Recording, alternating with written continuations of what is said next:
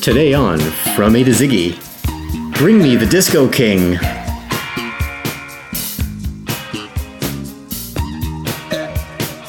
Welcome to From A to Ziggy. This is the podcast where we listen to every single David Bowie song in alphabetical order. My name is Thomas. My name is Travis. And, uh, you know, Travis, this is our 53rd episode. We've done 52 episodes up to this point.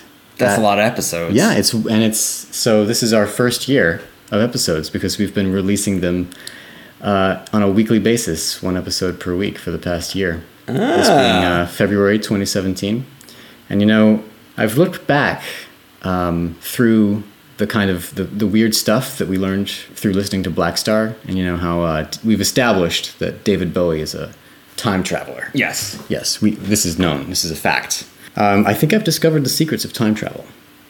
And what I'm going to do is I'm going to take these 52 episodes and I'm just going to take them back in time. Okay. Take the files back in time and release them in a more regular pattern, like, I don't know, three, three times a week or two times a week, something like that. Okay. Um, just to kind of speed things Yeah, up. that seems like a, it would be a thing that would yeah. accelerate the process. yeah, we've got a lot of songs to cover. A lot of songs and to cover. one per week was was not the right was not the right thing to do when we started this. So I'm gonna we're gonna diverge into an alternate timeline here and just and just become a like a thrice weekly, twice weekly, probably thrice weekly kind of thing. I think that's a good idea. I think that's a good idea. Yeah, and we'll uh, we'll resume all of this stuff in uh, July of uh, 2016. Now, that's if my calculations are correct. Uh, time travel, of course, is not really a, an exact science.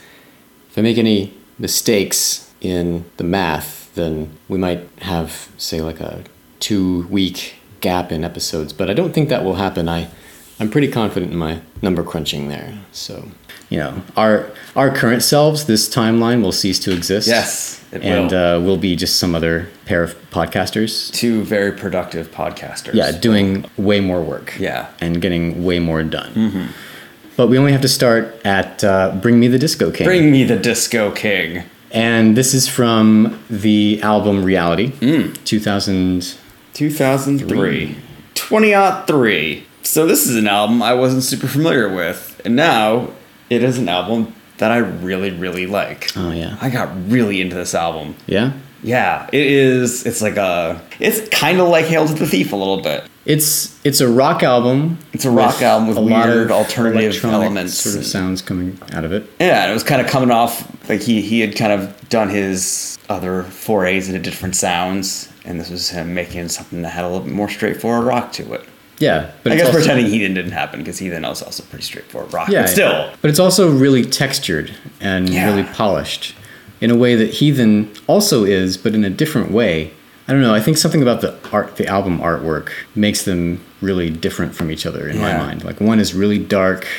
It's got that stark like photograph with the crisp lines. He's in kind of a shaded lighting, and and you know his eyes are. it's, it's a very ominous looking album cover. and whereas reality, he's like he's a he's an anime character, stepping out of the page at you. He looks a little bit distressed. I don't know, well, a little bit ambiguous, um, but he's got these gigantic eyes. Um, if the eyes are the window to the soul, then this is. It's it's like my parents' old house where you could drive by and see through the entire front of the house. But he's got tiny little hands, itty bitty little hands. Oh my god! If you look at it's and- like if you look at the hair and the tiny hands, it's like he's prophesizing Trump. Oh no! Oh my no. god, David Bowie, he was trying to warn us. He's got the- This could be your reality. Change. Oh, David, we should have listened. time travel. He knew what was going to happen. He jumped forward to 2017 and saw what would happen and tried to leave us this message behind in 2003. And it's, I think that's when it didn't work. we've only In 2016, he was like, "Nope, I tried to warn you guys. I'm out of here before this all gets ugly. yeah called the mothership. Back to the stars." Yeah, But yeah, this is a more it's a more engaging album than Heathen. It's a, just a very good alternative album. is this the first song we're doing from reality? This is the first song we're doing from Reality, which is funny because this is the least like any other song on Reality. yeah, it, it's the last song on the album, and I think it had to be the last song on the album. Like, yeah, So I, I was listening to the deluxe version on, on Spotify, and there's a couple of bonus tracks tacked on. Yeah. And it does feel odd for that not to be just it. Yeah. Like there's really only a couple songs on there that aren't really super super peppy. Mm-hmm. This is a fun album. Yeah, it really is. And also, I, I would be remiss to point out there was a, a reviewer who this was the second Bowie album in a row that he had reviewed and called the best since Scary Monsters. But wait a minute. So Heathen was the best since Scary Monsters. Yeah, And then a couple years later, reality, comes out. comes It's out. like, nope, we're wrong. this, one is now the best since Scary Monsters. Yeah. Not the best since Heathen, the previous best since Scary Monsters. How does that even work out Yeah. mathematically? Doesn't the first law of calculus? Oh wait, wait, wait. So I, I actually I had this wrong. I had this wrong, but it's still less. It's not really much less ridiculous. The BBC actually said it was the best since Monsters, but the same reviewer called this and Earthling the best album since Scary Monsters. Well, I can see that. I can see. It's still throwing it out a little bit too willy nilly.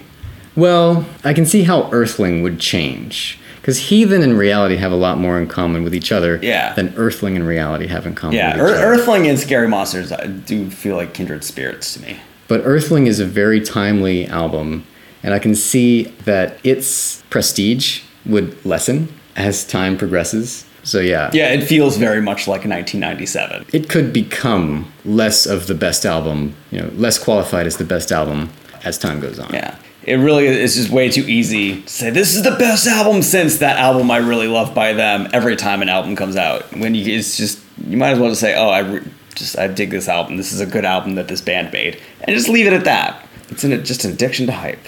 Might as well face it. Um, speaking of mannequin clad models dancing, uh, this is a song about dancing. It is. It's about disco. Something it has something to do with disco and the 70s. It's uh If you look at the lyrics, that becomes abundantly clear. And I'm being I say that in this in the uh, spirit of irony. I do not mean what I say. Uh, yeah, this is a very low key, kind of slow, cool, jazzy song. yeah, it feels like it it, it would squeeze in nicely on Black Star. Yeah, Just has that like dark jazz. yeah. And like Ba- Black Star, like that album, it's there's a lot of death, a lot of the end. Yeah. So it's it's very it's a very sparse arrangement. It's just drums, piano, and Bowie's voice. It started as a completely different song. Well, it's got a history. This song's got a history. It does have a bit of so apparently it, it was recorded a couple of times already. There was one recording during the during Black Tie White Noise, and then another one during Earthling. The '93 version, the Black Tie White Noise version, was apparently more disco-y. Yeah, and then you decided to just give up on it because it sounded too cheesy. Yeah, Which, is interesting, Did you have the same thought that I did? considering that Black Tie White Noise exists. The Yeah. song, yeah. Yeah, right. It's like well, that was your edict for this song, but not that song. Oh, this this parody sounds too cheesy. Yeah, it does exactly what Black Tie White Noise does. Maybe it was a crowding of uh, cheesy parody songs that become what they parody. Yeah. Um, there were just too many to fit on an album. And also, you know what I, I find hilarious too is that he's doing this disco parody, calling for the head of the Disco King, but he's doing it, he recorded it literally with the Disco King with Nile Rodgers. That's right. And it wasn't even his first meeting with the Disco King. Like he had he had the Disco King in his contacts, not his Rolodex, but his cell phone contacts because he's a freaky time traveling spider from Mars. So if he wanted the Disco King, he could basically just be like, "Hey, Nile, want to come over and jam again?" Right. he'd already yeah he'd already done two amazing albums with him or one really amazing album and one kind of good album with him um, uh, yeah so i thought that was kind of strange Yeah, yeah. What was what was Bowie's angle there? yeah Who? like hey man you know what i think sucks disco Yeah. oh you mean that genre i did all of That's interesting. I didn't think about that. He's where did this song really originate? i mean you gotta i mean i assume that it kind of had some roots in the 70s because most people who played rock and roll music in the 70s just hated disco and reacting to disco all the time And Bowie was there. Bowie He was there. in the seventies, and he was going to clubs, hanging out on the scene, probably dancing to things that resembled disco. Mm-hmm. Um, so, do you think this is an anti-disco song? Do you think Bowie's professed this uh, attitude towards disco is It strictly feels kind against? of anti-disco. I mean, knowing that you know who he collaborates with and stuff, like you can't think he's completely anti-disco, but it feels very anti-disco. I mean, Or- it- or the way is- he's the way he's saying "Bring me the Disco King," unless it doesn't, it doesn't sound like he's saying "Bring me the Disco King." uh, We're gonna have cake and soda. Like it's not a. Or or is the Disco King? It's it's, it's ominous. It's He's very got ominous An, he's got an ominous tone to the way Yeah. he says it. It sounds like he wants his head on a platter. He does, and I think it almost sounds like he's blaming the Disco King for his '70s debauchery. Yeah. But is the Disco King? Is it disco music itself, or is it like the spirit of the age of the seventies? I think it's the spirit of the age Like of the seventies. I think when people rail against disco, they're kind of it's it's like an effigy for the seventies Yeah, that we like to burn. Yeah. Just like how we kind of now point and laugh at the terrible like electronica music because it represents that like vapid, just the party, man. It's just only about the party. Right. Live for tonight. Right. Attitude that people who have lived lives just fine. oh so abhorrent. Yeah. so the Disco King is kind of representative of something. Yeah. uh, you know, a past age or a past persona, past self. I almost picture like uh, did you ever see Fifty Four? No, that's the one about Studio 54. Yeah, like I kind of picture like Mike Myers in that movie. Who, who does he play? He plays like the guy that owned Studio 54, just like this this coked out scene boy who you know is dictating who can get into his club and who's not attractive enough to get into his club. Just really, just picture every terrible stereotype about 70s disco people, and that's this guy. Right. Um, I, I picture him, and I also kind of because I am who I am, picture Disco Stew. Yeah. Disco Stew destroyed David Bowie. I, when I look at it, I think of the Disco King as being death. I'm not sure. I'm not sure what the Disco King is supposed to represent, but it might be death because it's. Uh, this sounds to me like a song that's sung by someone who's anticipating death, who's ready for death to come. He's not frightened about the prospect. He's kind of impatient. He wants it to happen. Just go ahead and happen, and doesn't want it to be ambiguous when it happens. He wants death to be as ready for him as he is for death. He wants that boundary to be clear. He wants the ending to be clear. Um, don't sneak up on me. Just like, just do it, right? Yeah, But that opening up the door, opening the door. He says that twice in the song, once at the beginning and once at the end. It's kind of like a callback to uh, the Jacques Brel song "My Death," where death is the opening of a door. What the line is in that song, "But whatever lies behind the door, there is nothing much to do." That's the end, right? And then at the end of the song, he's he says also, uh, "Soon there'll be nothing left of me, nothing left to release." That's the last line of the song. After the door is open, it's sort of a callback to that to that song. Of course, Bowie sang that song in the '70s at the during the Ziggy shows. So yeah, I think of this. I think of this as a song about death or an effigy for something, something that you were involved in, something about your past. But it's open to interpretation. It is. It's a very. It's it's a pretty abstract song, as David Bowie songs have a tendency to be. Yeah. Then it talks about memories fluttering like bats out of hell. Reference to Meatloaf, perhaps? I was actually just listening to that album last night. Is that right? Yeah. So uh, a few weeks ago, I went to a birthday party back in my hometown, and I had a gift certificate for this record store. So we went in there and we were poking around. We happened to find it on vinyl. Um, it is a grandiose album. I have never listened to the album. Before last night, the extent of my meatloaf knowledge was Paradise by the Dashboard Light, and I would do anything for love. That's the Beauty and the Beast song. That's the one. Uh, Not to be confused with the David Bowie Beauty and the Beast song. well, this is the one where. Well, it's not from Beauty, but like the video is very Beauty and the Beast. Yeah.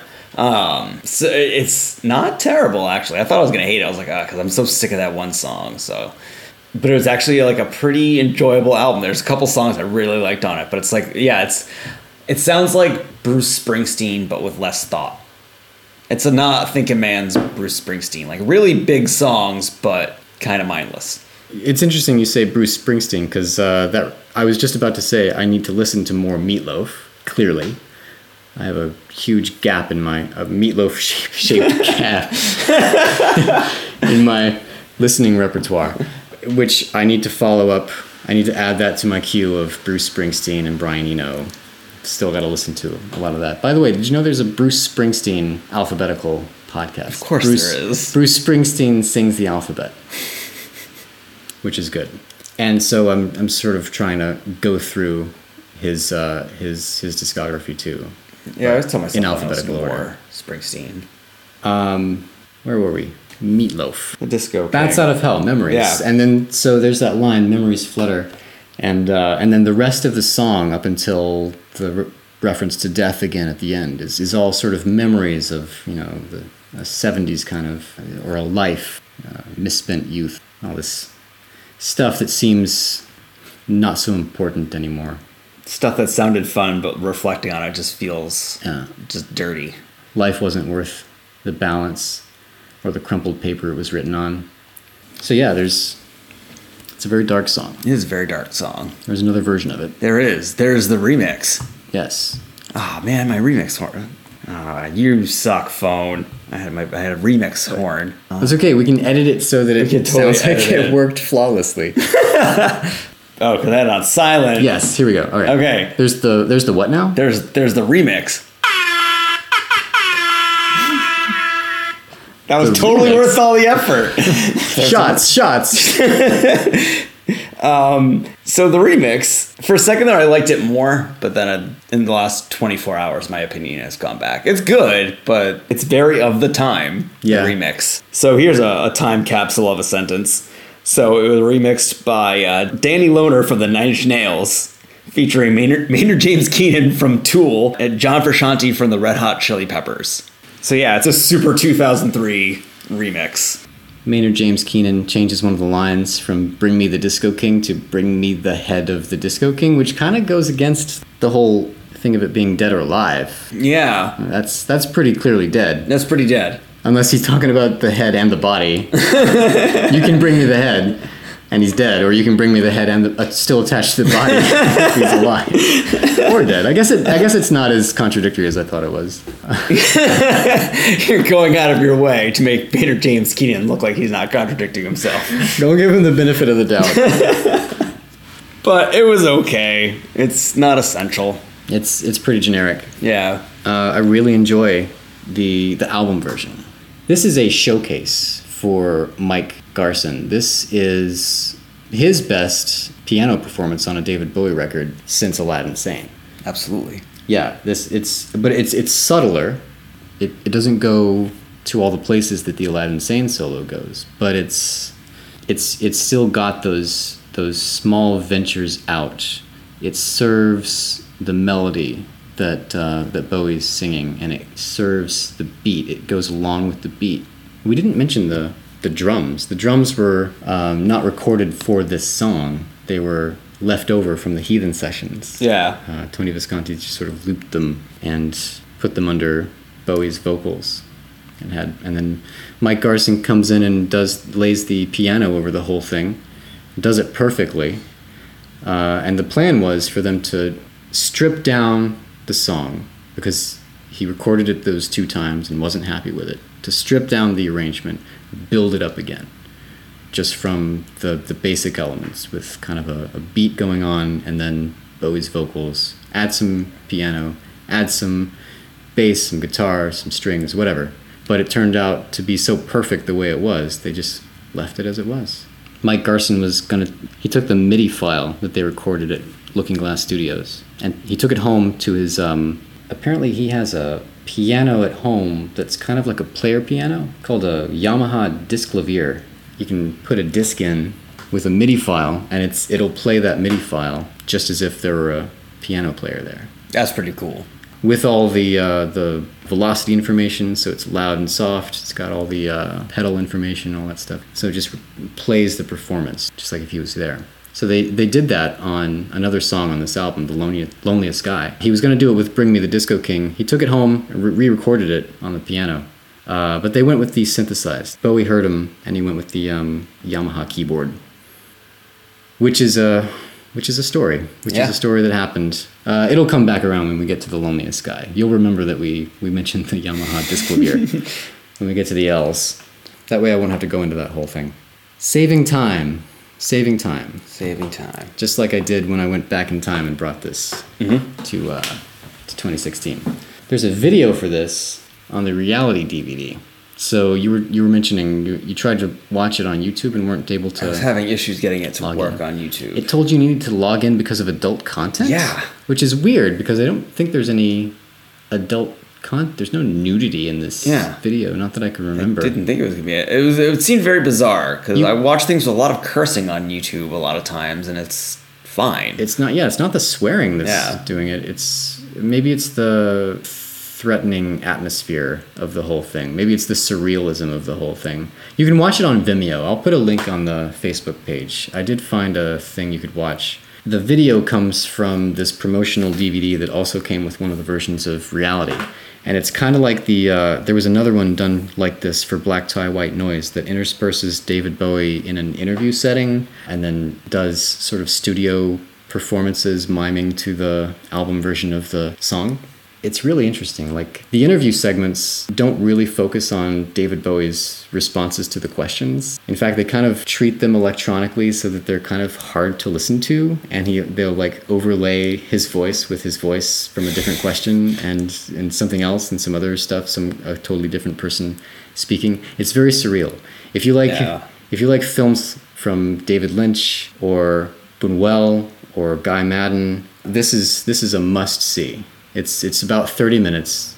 It's got four performances built into it. There's the interview segments interspersed. So the video for Bring Me the Disco King segues straight from The Loneliest Guy. It has Bowie sort of wandering through a forest, like a set of a forest. You see him sort of like trying to grope his way through, and, and you hear a dance beat echoing in the distance. Cut to a shot of a real forest. There's a searchlight moving through the limbs. Then you close up on a tree. There's points of light zooming around on the branches you see. And then you see Bowie. He's wearing a suit. He's wearing that suit that he's wearing on the album. He's digging with his hands, and he digs and digs until he strikes water. Then some water pools up from underground, and the points you see the points of light sort of spinning on the ground around him. He looks down into the pool, and you see in the pool reflected from above there's a disco ball, and you, so that's that's where the lights are coming from. During the line where he says, "Soon there'll be nothing of me, nothing to release," at the end, uh, you see a cleaned up Bowie. He doesn't have the dirt on his hands, or he doesn't have the disheveled hair. He's standing under the disco ball. He's looking down at his other self. This the one that was digging has collapsed dead on the ground in the middle of the woods with the disco ball spinning and all the lights going around, and he just sort of looks at his body lying there. Then there's this surreal series of cuts. He doesn't move through the woods to get back to the studio. He just sort of it's ju- it's filmic. It's like a series of cuts. He's he's in the woods again, and then he's in the studio from the previous video, and then he's sort of in a weird transitional place, and then he's back in the interview. It's it's Sounds great. strange. Yeah. It is great. It is last episode of Twin Peaks great. And then he, he does this eerie thing at the end. He's responding to one of the questions. The last thing he says is, Can you hear all these sounds that emerged when we started talking about the supernatural? That's the sound of death. That's what it sounds like when you're dead. Door is opening. Call back to uh, Jacques Brel there. Really good video. I have to watch that. There's a couple of live performances that are on DVD that you can find online as well. There's Yeah, I watched the one that I think it was. I think it was one from September 2003. One, one is from a performance of the entire album in sequence in front of a smaller audience. Yeah, I think it's that one. Then there was another one one. from the Dublin show on the reality Yeah. tour. I actually saw this the sequential version, the the performance of the album. I saw this on PBS one year Ah. during one of their telethons. You know, they just they just play shows Yeah. that they happen to have. I guess they they had the reality DVD. Did you know it was going to be on, or was it just like a really happy accident? No, I just saw it. I happened to see it. I, I thought it was like a PBS thing, but um, it's from the Japanese DVD, and I think you can find you can find all these things on YouTube. He leads off that performance when he does um, "Bring Me the Disco King." He leads it off by saying, "This is uh, the last album on the record, and we'll have we'll have the next album ready in about five weeks." Which, of course, By five weeks, he meant in like 10 years. yeah, that was 2003, and yeah. That, that actually that performance really adds a lot of menace to the song too. Because there's Yeah. some parts where he's saying "Bring me the disco king." He's just like has this like angered look on his face. Like Yes. he's like he's acting. There's a lot. There's more emotion. Yeah. There. Yeah, those are definitely good. Good videos. Both of those live versions are worth checking out. Anything else about Bring Me the Disco King? Not that I can think of. I, I did find a cover, a live performance. Mike Garson did it at a tribute to uh, Bowie at the Roxy in February of 2016. First, he did Aladdin Sane with the band that was doing the tribute. Then he did a solo tribute to uh, to Bowie. He said he was composing it on the spot, so it's an improv performance. And then he starts playing "Bring Me the Disco King," and then the band comes out, and then the uh, special guest performer comes out, and everybody cheers when they see him. It's Seal, and Seal sings Oh man, "Bring Me the Disco King" with Mike Garson. that's incredible. It's yeah, it's a great version. I'll link to that in the Yeah. the notes too. Yeah, those are all my. Those are the things I know about "Bring Me the Disco King." Any other things? No, I think we hit a lot of things. In that case, how about uh, what ratings? Oh, ratings. All right.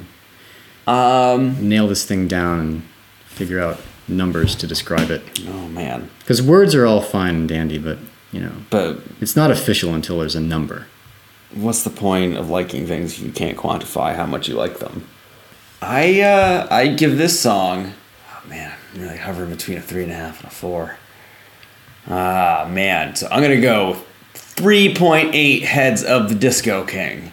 Three point eight heads. Three point eight heads. How Disco? King heads. Is one of them scalped? One of them is scalped. All right. Not 3.75, not right in the middle, but point. I like it's, it's, a little I like it a little more than halfway between a three and a four. All right. That's that's fine because I, I really like to stop at one decimal point. I don't like I like to go too far. Yeah, I like to be pre- too precise. you got around. I'll uh, I'll round it. I'll round it even further. I, I like I like this song. I'll give it a four. Four heads. I'll give it four heads. Um, speaking of giving head, uh, is that appropriate? I don't think it's.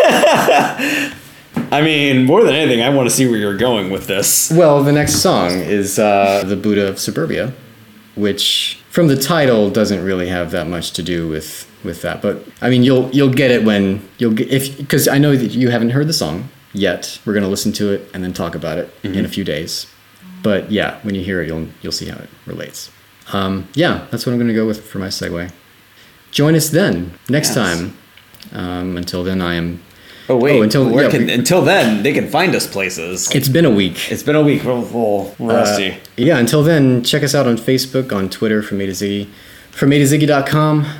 Leave a comment on the page for this uh, episode. What else? Leave us a review and a rating on iTunes. Subscribe. Uh, let, let a friend know. If you like this show, let a friend know. Tell somebody. Retweet. Tweet the uh, thing. Facebook the thing. And review, click likes, Yeah. things like that. I, I don't really know how social media works there are widgets you can click and doodads you Yeah. can press to uh, to uh, to help support your favorite show that discusses David Bowie's work in alphabetical order. Uh, yeah. Do until then. Um, my name is Thomas, My name is Travis. and we will. Bring us the disco cake. Do you remember Agatha's being? It's such an Elvis song. I've heard a rumor from ground control. Oh no, don't say it's true. They got a